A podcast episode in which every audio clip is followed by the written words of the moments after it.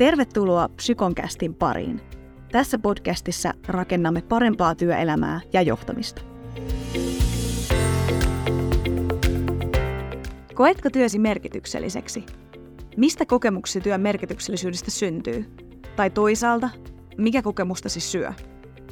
Työn merkityksellisyys on aihe, joka nousee keskiöön niin yksilöiden hyvinvointia ja motivaatiota kuin organisaatioiden menestystä tarkasteltaessa.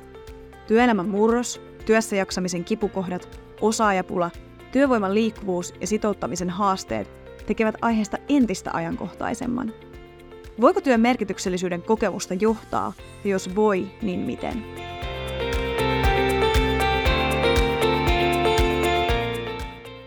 Työn merkityksellisyyttä ja sen johtamista tänään kanssani perkaa Scandic Hotellien henkilöstöpäällikkö Karoliina Mansikkala. Lämpimästi tervetuloa. Kiitos. Sekä Psykonin organisaatiokehittäjä ja valmentaja Paula Pihlajaniemi. Lämpimästi tervetuloa myös sulle. Kiitos. Kiva olla täällä. Kiva kuulla, viimeksi puhuttiin tunteista muutoksessa ja kyllähän tämäkin teema tunteisiin liittyy. Just näin. Hei Karoliina, sä toimit henkilöstöpäällikkönä ja vastaat muun muassa organisaatiokulttuurin kehittämisestä Skandikilla. Te olette voittanut tänä vuonna Oikotien järjestämän työelämän vastuullisuusteko-kilpailun. Ensinnäkin onneksi olkoon. Kiitos paljon. Kertoisitko lyhyesti, että missä tässä on oikeastaan kyse? No meillähän tämä lähti tällaisesta health and well-being-teemasta, missä ajatus oli, että miten me voidaan osallistaa ihmisiä ja luoda merkityksellisyyden tunnetta myös meidän tiimiläisille siinä työnteossa. Ja sitten tähän liittyen niin keksittiin tämmöinen energiatiimikonsepti. Hmm, joo, ja tänään mennään tähän vähän vielä käytännön tasolla, että miten tämä liittyy työn merkityksellisyyteen. No hei Paula, sä toimit organisaatiokehittäjänä ja kohtaat viikoittain erilaisia ihmisiä ja organisaatioita hyvinkin erilaisilta toimialoilta. Miten tämä meidän tämän päivän teema, työn merkityksellisyys, näkyy sun työpöydällä? Hmm. No aika paljon. Me, me ei ehkä näin niin kuin suorana teemana tai siitä, siitä puhuta, mutta sivutaan näitä osa-alueita, mitkä siihen liittyy. Muun muassa toi Karolinan mainitsema työn hyvinvointi, niin kyllähän se vahvasti liittyy tähän merkityksellisyyteen. Erilaiset teemat, motivaatio, ää, sitouttaminen, osaajapula, minkälaisista aiheista nyt sitten valmennan ja on, on sitten konsultoimassa myös organisaatioita ää, ihan niin kuin valmennuksissa, coachingissa, yksilötasolla, ää, tiimitasolla. Eli aika paljon. Hmm. Moninainen teema, joka linkittyy moneen. Hei, lähdetään liikenteeseen. Olisi kiinnostava kuulla, että miten te näette, että miksi työn merkityksellisyydestä on tärkeää puhua just nyt? Joo, mun mielestä siitä on aina ollut tärkeää puhua, että ei se ole välttämättä vaan just nyt tärkeää, mutta jotenkin ehkä ainakin meidän alalla se korostuu tosi merkittävästi sen takia, koska koronan jälkeinen maailma on ollut meille aika mullistavaa alalla. Meillä oli suuri vaihtuvuus, kuten varmasti mediassakin on näkynyt, että kun ravintolat ja hotellit oli pitkään kiinni, niin sen seurauksena iso osa ihmisistä katosivat alalta ja nyt sitten on paljon uusia alalla ja jotenkin sen yhteydessä saada ihmiset sitoutumaan ja, ja innostumaan sille, että he oikeasti tekisivät pysyviä työuria meidänkin alalla, niin siihen liittyy voimakkaasti se työn merkityksellisyyden tunne ja se, että sä saat olla mukana rakentamassa, luomassa ja sun työllä on niin kuin joku tarkoitus, kun sä oot siellä. Että on joku syy niin kuin herätä aamulla ja tulla sitten sinne työpaikalle. Ja jotenkin mun mielestä nyt se on erityisesti meillä korostunut enemmän kuin mitä se ehkä oli aikaisemmin, koska meillä on niin paljon uusia ihmisiä alalla, joita me halutaan sitouttaa. No tietenkin tämä työn murros noiden asioiden lisäksi, mitä Karolina mainitsi, on tullut, tullut tietenkin ja vaikuttaa tähän, että, että niin kun, ä, tekoäly korvaa, robotiikka tulee ja, ja yksilöt alkaa pohtia sitä, että, että mikä on se mun rooli ja merkitys organisaatiossa. Ja, ja toinen ehkä juttu vielä sitten, niin kuin, miksi se viime aikoina ehkä nyt on nostat, nostanut merkitystä ja siitä on alettu puhumaan enemmän ja enemmän, on se, että, että niin kuin tutkimukset osoittaa, että se merkityksellisyys on ää, niin kuin se trendi on laskeva. Eli että et, et, niin tämä on asia, joka, joka niin kuin, täytyy ottaa keskiöön. Joo, että aika niin kuin olennainen tämmöinen vetovoima- ja pitovoimatekijä.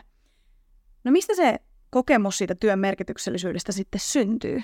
No toihan on tosi hyvä kysymys ja mä uskon, että jokaisella ihmisellä se voi olla vähän eri, eri asia, joka on siinä niin kuin se painotekijä, että, että tota, sehän monesti on ehkä työnantajalle se haaste, että millä lailla sä luot jokaiselle yksilöllisen oman merkityksellisyyden tunteen.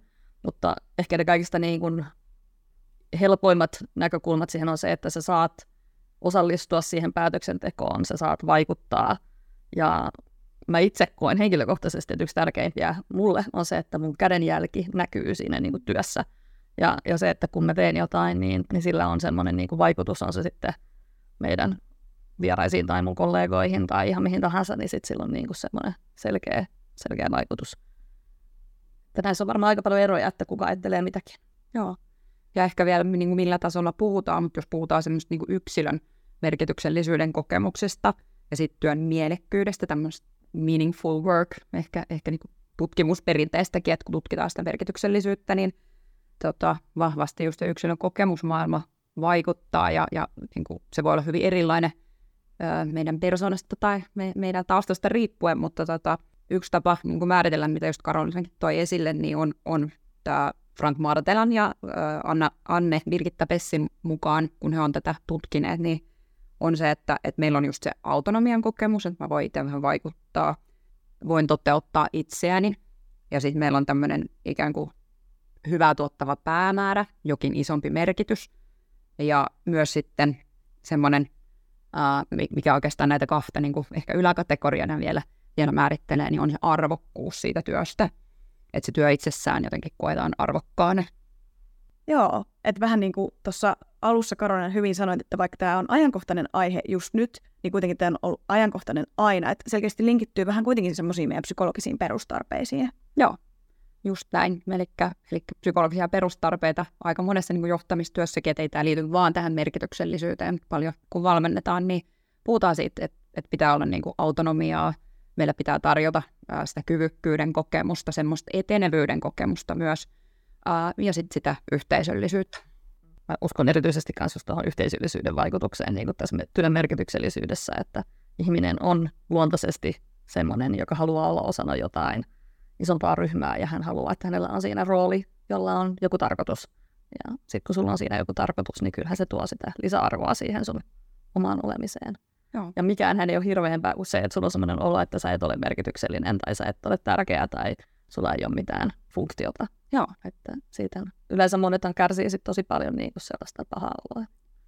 Joo, ilman muuta sellainen niin kuin yhteinen tavallaan se päämäärä ja tarkoitus ja yhteinen tekeminen. Että et vaikka puhutaan yksilöistä, niin kyllä meillä on se tarve, tarve jotenkin, jos tuntuu, että, että vaikka se oma palanen siellä työssä ei aina tuota sitä suoraa merkitystä, niin aika tärkeää jotenkin sit pysähtyä ja pohtia niin laajemmastikin, että okei, että me tässä tätä yhteistä päämäärää tavoitellaan ja yhteistä hyvää ja sitten aika tärkeä, niin kuin, jos organisaatiot tätä lähtee miettimään, ää, niin määritellä ihan alkuun se missio, minkä takia me ollaan olemassa. Mm. Ja se niin kuin, myös se, että miten me sitä viestitään siellä niin kuin, laajemmin.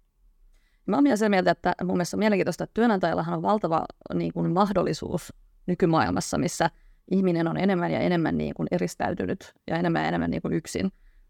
ja vielä tämän etätyömaailman seurauksena vielä enemmän, mikä ehkä meillä nyt ei hotelleissa sillä lailla, koska hotellityötä nyt ei voi tehdä etätyönä.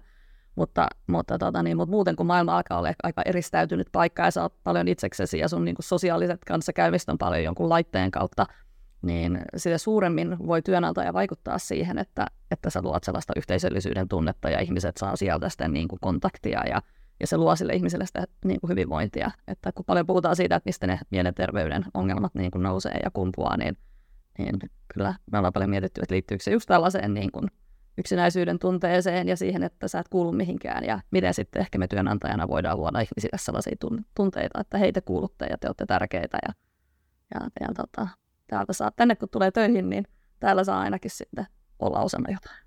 Just näin. Joo, tosi hienoa työtä olette kyllä tehnyt. Mm, eli voisiko sitten ajatella niin, että nykyään me entistä enemmän haetaan sitä merkityksellisyyttä nimenomaan juuri sieltä työstä ja työpaikalta. Joo, uh, kyllä, niin, niin, niin kuin tutkimusten mukaan uh, niin Suomessa kansainvälisesti tämmöinen trendi on ilmoilla, eli, eli niin kuin ihmiset kaipaa sitä merkityksellisyyttä enemmän sieltä työstä, ja on, on, onhan se ihan luonnollista, että me käytetään tietenkin siihen valtaosa meidän ajasta. Ja, ja tota, ennen ehkä sitten tällaiset muut asiat, kuten vaikka Suomessa isänmaallisuus on ollut vahvasti jotenkin semmoinen, mistä sitä merkitystä ollaan saatu. Ja, ja niin kuin nykyään se on sitten jäänyt vähän enemmän taka-alalle ja just vaikka sitten haetaan sieltä työpaikalta sitä, sitä merkitystä. Niin, että onko näin, että onko tämmöistä ajattelumallia sitten niin enää sitten ollenkaan, että hei, mihin merkityksellisyyttä tarvii, että kunhan mä saan palkan töistä. Mitä te tämmöisestä väitteestä ajattelette? No siis mä ajattelen näin, että onhan niitä ihmisiä, jotka tulee töihin vaan tekemään töitä saadakseen palkkaa sen takia, koska heillä se merkityksellisyys saattaa elämässä olla jossakin ihan muissa asioissa. Ja, ja sehän on aika luonnollistakin, että, tota, että joskus harrastus saattaa olla se sun suuri intohimo ja rakkaus, mutta se ei ehkä tuota sulle rahaa. Ja sieltä sä saat sitten sen jonkun sen merkityksellisyyden sun elämään ja, ja, ja sitten sä käyt vaan töissä hakemaan sitä rahaa. Niin ja varmaan voi olla näin, että on just vielä ihmisiä, ketkä käy sen palkan takia ja, ja äh, kuitenkin mun mielestä olisi jotenkin tärkeää, että, että pyritään silti, niin kuin mä, mä jotenkin väitän, että tämmöisellekin henkilölle, niin kyllä se työ sen merkityksellisyyden jotenkin ehkä löytämiseksi tai jotenkin hänen kanssaan niin keskustelu vaikkapa johtamis- ja henkilön roolissa, että mistä se merkityksellisyys voisi täällä löytyä, niin on aika tärkeää. Ja, ja tota, joo, että jotenkin se sanottaminen organisaatiossa on keskeistä, että jos sitä ei pystytä tekemään, niin, niin kyllä sen joku toinen sitten te- tekee, joku organisaatio tai muu, että, et, tai joku muu kilpailija, ja vie sitten näitä hyviä tekijöitä sitten mennessä. Mutta on myös sillä mielenkiintoinen, että, että kun se vaikka se kuulostaa tolleen karulta, että joku vaan tulee tekemään töitä, niin mehän joku verran ollaan nähty sitä kyllä, että meillä on valtavan hyviä työntekijöitä, tai mitä me kutsutaan niitä lähinnä tiimiläisiksi. Meillä on valtavan hyviä tiimiläisiä ja ja me haluttaisiin ehkä mahdollistaa heille urakehitystä. Ja sitten se ihminen sanoo, että, että mua ei kiinnosta. Ja me ollaan niin kuin tosi yllättyneitä siitä, että mitä, mitä sua ei voi kiinnostaa. Että me haluttaisiin kiinnostuneita luoda sun kanssa niin kuin pitkän tähtäimen niin kuin talentsuunnitelma ja näin. Ja, ja, tota niin, ja sitten osoittautuu, että sillä ihmisellä just se intohimo onkin jossakin ihan muualla. Ja, ja tavallaan hän tulee meille vaan niin kuin töihin hakea sitä rahaa, mutta silti performoi ihan tosi hyvin ja on niin kuin tosi sitoutunut yritykseen ja näin. Ja silloin me ollaan monesti huomattu, että itse asiassa hyvinä esimerkkinä on ollut esimerkiksi tällaiset, jotka, joille musiikki on intohimo, niin monessa meidän hotellissa ollaan sitten käytetty sitä tavallaan sellaisena niin kuin hyötynä, että sitten he ovat saattaneet iltaisin soittaa vaikka baarissa jotain. Tai tällaista tietysti, että se heidän intohimonsa on tuotu osaksi sitä työtä sillä lailla, että siitä on tullut osa sitä niin kuin tavallaan työtä, ja sillä lailla hänen se merkityksellisyyden tunteen niin kuin kasvu on ollut, mutta se ei tule niin kuin ehkä sieltä luontaisesti sen niin kuin meidän vakiotyön kautta, mutta ollaan osallistuttu se hänen intohimonsa siihen meidän, meidän työhön.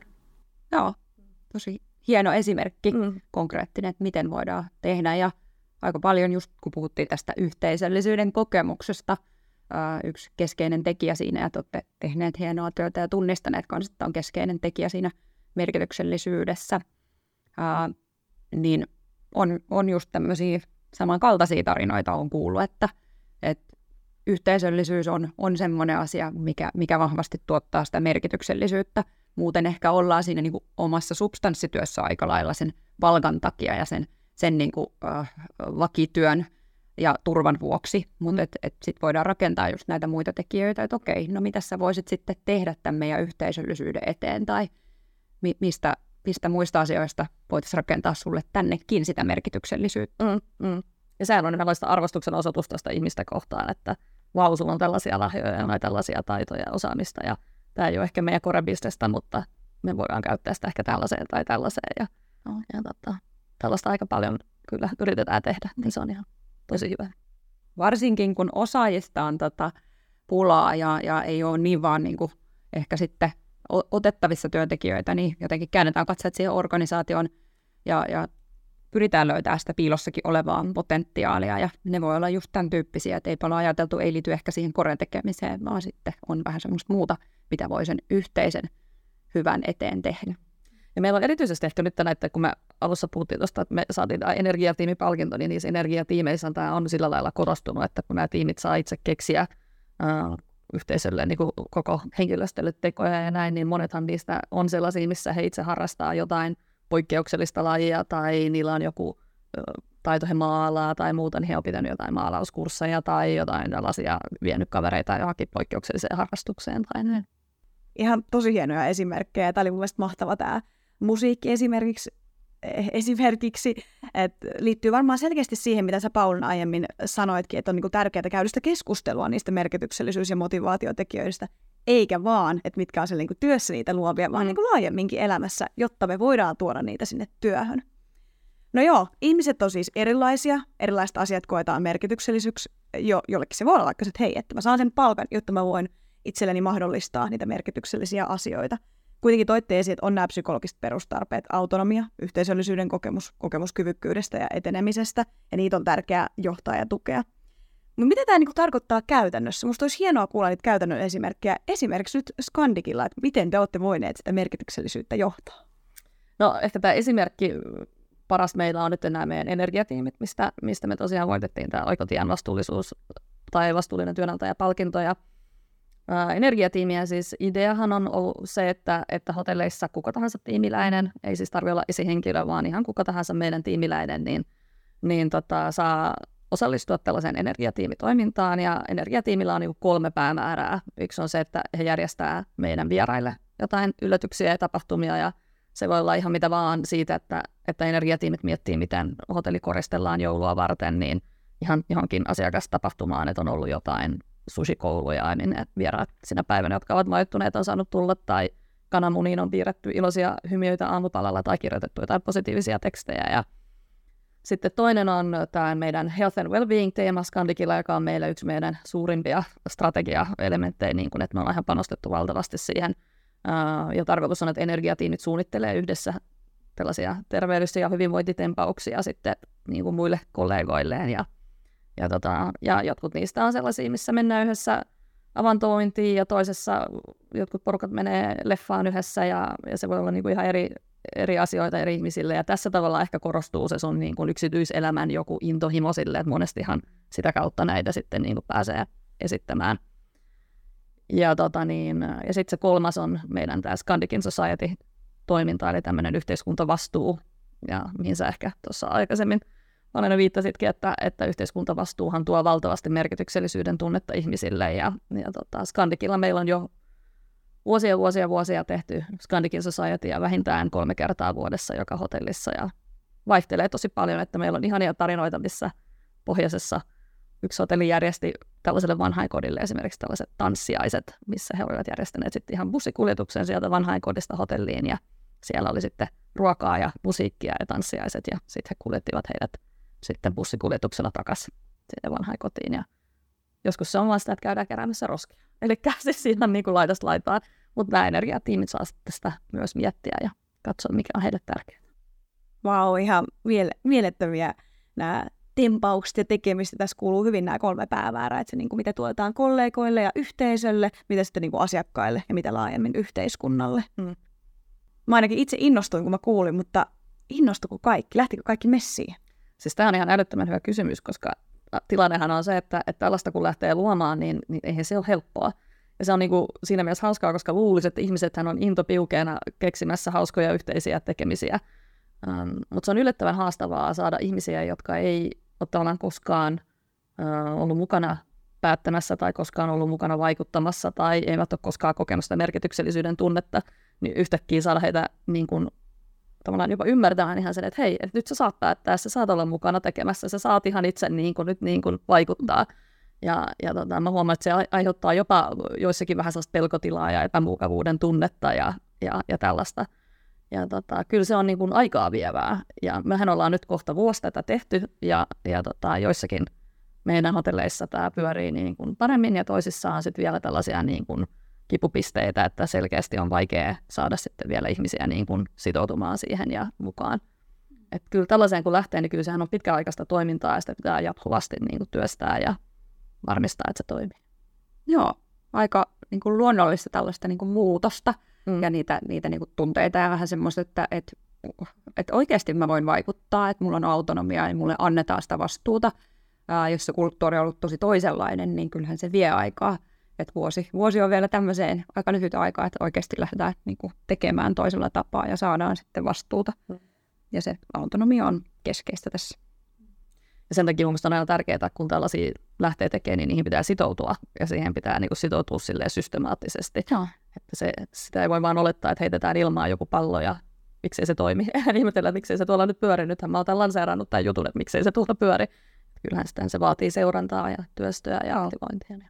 Joo. Ja meillä on ehkä sellainen aika individualistinen niin kuin, ajatus tästä, että, ja sekin voi niin kuin haastaa sitä, että ajatellaan niin kuin yksilötasolla jotenkin sitä merkityksellisyyttä, ja voi olla, olla just kun se yhteisöllisyys teillä on näissä tempauksissakin yksi, mikä on keskiössä, niin se, että, että käännetäänkin se, että mä voin tuottaa jollekin muulle tälle yhteisölle sitä hyvää ja sitä kautta saada sitä merkityksellisyyden kokemusta itsellekin. Kyllä, ehdottomasti. Joo, Joo siis tämä on tosi olennaista keskustelua, että moni varmasti niin kuin tuskailee just sen kanssa, että kun lähtee jotain innovoimaan ja rakentamaan uutta, että miten sitten oikeasti saa porukat mukaan, vaikka oltaisiin itse aika innostuneita ideasta. Ja mä kuulen vahvasti tästä niin kuin autonomian, että päästään niin kuin itse vaikuttamaan, mutta sitten kuitenkin just tämä, mitä Karoli sanoi, että ei välttämättä kaikki halua lähteä sitten niin kuin itse rakentamaan ja mukaan tämmöiseen, niin eikö se Paula vähän niin ookin, että me ollaan vaikka tämmöiseltä itseohjautuvuudelta kuitenkin aika erilaisia? Joo, kyllä me, me ollaan yksilöitä ja meillä on oikeastaan niin kuin tutkitustikin olemassa kolmea erilaista tällaista itseohjautuvuusorientaatiota.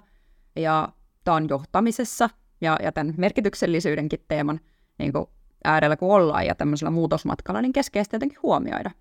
Et, et meillä on niitä itseohjautuvu, itseohjautuvia tyyppejä, jotka, jotka kyllä vähän niin kuin yrittäjämäisesti saattaa lähteäkin heti mukaan mutta aika niin kuin viedä sitä omaa suuntaansa. Eli tärkeää tämmöisille tyypeille on jotenkin näyttää sitä yhteistä suuntaa, ää, tukea sitä yhteistyötä, että me ei nyt tehdä ihan yksin, vaan niin kuin tällä porukalla.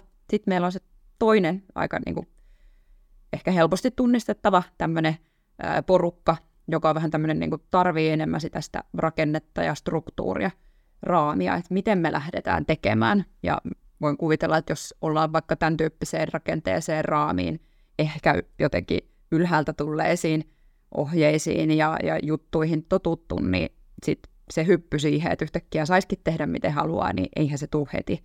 Eli tällaiselle pitää luoda semmoinen riittävä rakenneraami sitten taas ja huolehtia siitä, että, että se niin kun itseohjautuvuus niiden sisällä mahdollistetaan. Ja sitten meillä on vielä tämä kolmas porukka, joka, joka tietenkin vähän niin kuin hankaloittaa koko tätä, että helppoa, jos meillä on nämä kaksi, vaan sitten on tämä kolmas porukka, ää, siellä on vähän niin kuin erilaisia yksilöllisiä orientaatioita sen sisällä, ja silloin meidän täytyy jotenkin vähän niin kuin vaan olla kuuntelemassa, tunnistaa niitä yksilöllisiä tarpeita ja toimia sen mukaisesti. No miten Karola, tunnistat sä nämä kolme erilaista porukkaa, joita Pauna tuossa mainitsi? Siis kyllä, ehdottomasti. Aa. No mitä te tunnistatte, että mitkä ovat sellaisia keinoja, joilla sitten johtaa, kun me pelataan tätä niin itseohjautuvuutta ja merkityksellisyyttä. Mm. No siis siihen vaikuttaa ihan valtavasti erilaisia asioita, mutta nyt jos me mä mietin vain pelkästään nyt tästä energiatiimin näkökulmasta, niin meille iso osahan siinä on ollut se, että se on ollut vapaaehtoista toimintaa. Ja ajatus on ollut se, että sitten äh, sitä mukaan, kun niitä tempauksia ja asioita siellä tehdään, niin ne muut ihmiset tavallaan, jotka ei ole aikaisemmin innostunut siitä, niin näkee, kun sitä tapahtuu. Ja, ja meillä on niin kokemusta siitä, että kun sä huomaat, että on kivaa, niin säkin haluat olla osallinen sitä, mitä on kivaa. Ja sitten pikkuhiljaa saat uskoa siihen asiaan, että hei, ehkä tässä onkin jotain jutun jujua. Ja sitten lisäksi myös se, että, että semmoinen niin erilaisuus, että eri ihmisiä kiinnostaa eri asiat, ää, niin silläkin on valtavasti niin kuin merkitystä, että, että kaikki ne tempauksethan ei voi olla samanlaisia ja kaikki asiat, mitä tehdään, ei ole aina siitä samasta puusta niin kuin sivallettuja, vaan semmoinen, mikä kiinnostaa jokaista yksilöä vähän omalla tavallaan ja antaa sille toisellekin yksilölle merkityks- merkityksellisyyttä. Ja sitten ehkä vähän sitä, että haetaan niitä ihmisiä niin kuin mukaan siihen, että niin kuin mä sanoin tuossa, että jos me tiedetään, että jollakin on joku osaaminen, niin meidän joku energiatiimissä oleva ihminen saattaa mennä sellaiselle, joka ei ole ollut kiinnostunut siitä energiatiimitoiminnasta ja sanoa, että hei vitsi, mä tiedän, että sä teet tätä, että voisit sä tulla kertomaan siitä ja sitten hän kokee sen, että aijaa, no tämähän olikin itse asiassa aika mielenkiintoista ja kivaa ja voikin sitten olla niin kuin mukana jatkossa siinä. Ja sitten tietysti palautteen merkitys on aina todella tärkeää, että sitten kun joku on mukana ja, tai onnistuu tai tekee jonkun pienenkin asian, mikä on niin kuin oikeaan suuntaan, niin sitten aina heti on siinä toteamassa esihenkilön näkökulmasta, että tosi hyvä ja kiva, kun olit mukana ja tässä toit tähän niin kuin tosi paljon lisää tähän tämän päiväiseen hommaan. Joo. Hyvä, kun toit tuon palautteen. Ää, ollaan puhuttu tosi paljon näistä perustarpeesta erityisesti ää, tota, niin kuin tämmöisen pioneeriteorian 1970-luvulla mukaankin, niin oikeastaan näiden niin kuin perustarpeiden lisäksi se ää, palaute on tosi keskeistä ja varmasti niin kuin siinä, siinä olette tehnyt hienoa työtä ja hyvä, hyvä jatkaa. Koko ajan yritetään enemmän ja enemmän. Se ei ole ihan helppoa aihe nimittäin. Niin. Just näin. No, tuosta palautteesta puhuin, mutta ehkä vielä sit sen lisäksi me ollaan aika paljon puhuttu siitä niin kuin työyhteisön merkityksellisyyden boostaamisesta ja lisäämisestä, ja olette tosi hienoa työtä tehnyt siinä, mutta sitten me ollaan aika vähän vielä puhuttu siitä niin kuin tämmöistä work designista, eli työn tuunaamisesta. Tämä on varmaan niin kuin yksi semmoinen asia, mitä, mitä, mitä on hyvä niin kuin esihenkilöiden tai johdon miettiä, että miten me voidaan sitä työn tuunauksella mahdollistaa ää, sitä merkityksellisyyden kokemusta. Ja, ja tota, esimerkiksi niin kun, jos on jossain suorittavassa työssä tuotantolaitoksella ja hoitanut jotain alkupäätä tuotantoprosessista, niin semmoinen, että me tuunataankin, että meillä onkin sitten vuoroissa erilaisia osia siitä tuotantoprosessista, me nähdään se kokonaisuus, niin sitä kautta ihmiset voi saada sitä niin kuin merkityksellisyyden kokemusta. Tai lisätään näitä, mistä kyllä puhuit myös, että lisätään niitä omia ää, merkityksellisyyden koke- kokemusta tuottavia asioita siihen omaan rooliin. Tuodaan niitä vapaa-ajalta, on se sitten musiikki tai on se sitten joku työyhteisöpäivien järjestäminen, mikä itselle on tärkeää. Ja tietenkin sitten niin kuin johtamisroolissa ja, ja osa myös tietenkin niin kuin viestinnänkin vähän niin kuin vastuuta on se, että me jotenkin sanotetaan sitä merkityksellisyystarinaa ja sitä, sitä missiota. Tosi hyviä, hyviä nostoja ja ihan niin kuin mahtava kuulla näistä ihan niin kuin käytännön esimerkkeistä, mitä te olette Skandikilla tehneet. Jotenkin kuulleet vahvasti sen, mitä Paula tuossa aiemmin sanoi tästä työn mielekkyydestä, että siellä on yksi tärkeä aspekti on tämä, että hyvä, että miten tuotan hyvää. Ja joskus meillä on aika vanhakantainenkin ajatus siitä, että mitkä on kutsumusammatteja, niin tosi hienoa, että me voidaan luoda sitä ajatusta, että mitkä tuottaa hyvää hyvin eri ta- tavoin. Ja tähän liittyy varmasti myös se, mitä Paula on allekirjoittanut, sitä tarinallistamista ja sitä, että myös yritykset, organisaatiot tuovat sitä merkityksellisyyttä esiin. Sitten mitä vahvasti mistä ollaan puhuttu näistä psykologista perustarpeista, miten tukea sitä autonomiaa, miten tukea sitä yhteisöllisyyden kokemusta, kyvykkyyttä, muun muassa tämmöinen job design-ajattelu. Mutta se, mitä mä kuulen eniten näistä teidän keskusteluissa ja tässä teidän Skandikinkin esimerkkeissä, on se, että ihmistä tarkastellaan kokonaisuutena, ei vaan sen kautta, mitä hän tuo työhön, vaan mitkä esimerkiksi ne motivaatiotekijät on myös laajemmin elämässä. Ja hienosti olette ihan jalostaneet niitä sinne käytäntöön ja saaneet, saaneet otettua mukaan. Ihan mahtavaa. Kiitos kyllä se optimaalinen tilannehan on, että, että jokainen työntekijä on yksilö ja hänet tunnetaan siellä työpaikalla ja hänen vahvuuksia voi sitten hyödyntää maksimaalisesti sitten hänen itsensäkin toivomalla tavalla. Joo. Sanoitte tuossa, että palautekin on haastava ja palaute on taitolajo, mutta toinen, mikä on taito, taitolajo, on kiteyttäminen. Ja näin ollen tässä keskustelussa on tosi paljon hyvää arkeen vietävää ja poimittavaa, mutta teiltä kummalkin toivoisin vielä jonkinlaisen kiteytyksen sille, että mikä on sellainen keskeisin asia, joka kuulija voisi poimia tästä nyt sinne omaan arkeensa. Mä ehkä, kun enemmän esihenkilöiden kanssa tästä on puhunut ja, ja, ja tukenut heitä tässä teemassa, niin jotenkin muutamat vinkit niin kuin ehkä tämmöiselle kohdennetummalle porukalle nyt multa. Ää, ollaan puhuttu paljon siitä jotenkin välittämisestä, on aidosti niin kohtaa ihminen on aika keskeistä – ää, viesti, on korostanut sen merkitystä, tuo sitä merkitystarinaa, purposea sinne niin kuin enemmän näkyvillä, ää, vastuuta, anna sitä autonomiaa, tue sitä perustarvetta ja näytä suuntaa, toimi itse esimerkkinä. Mm.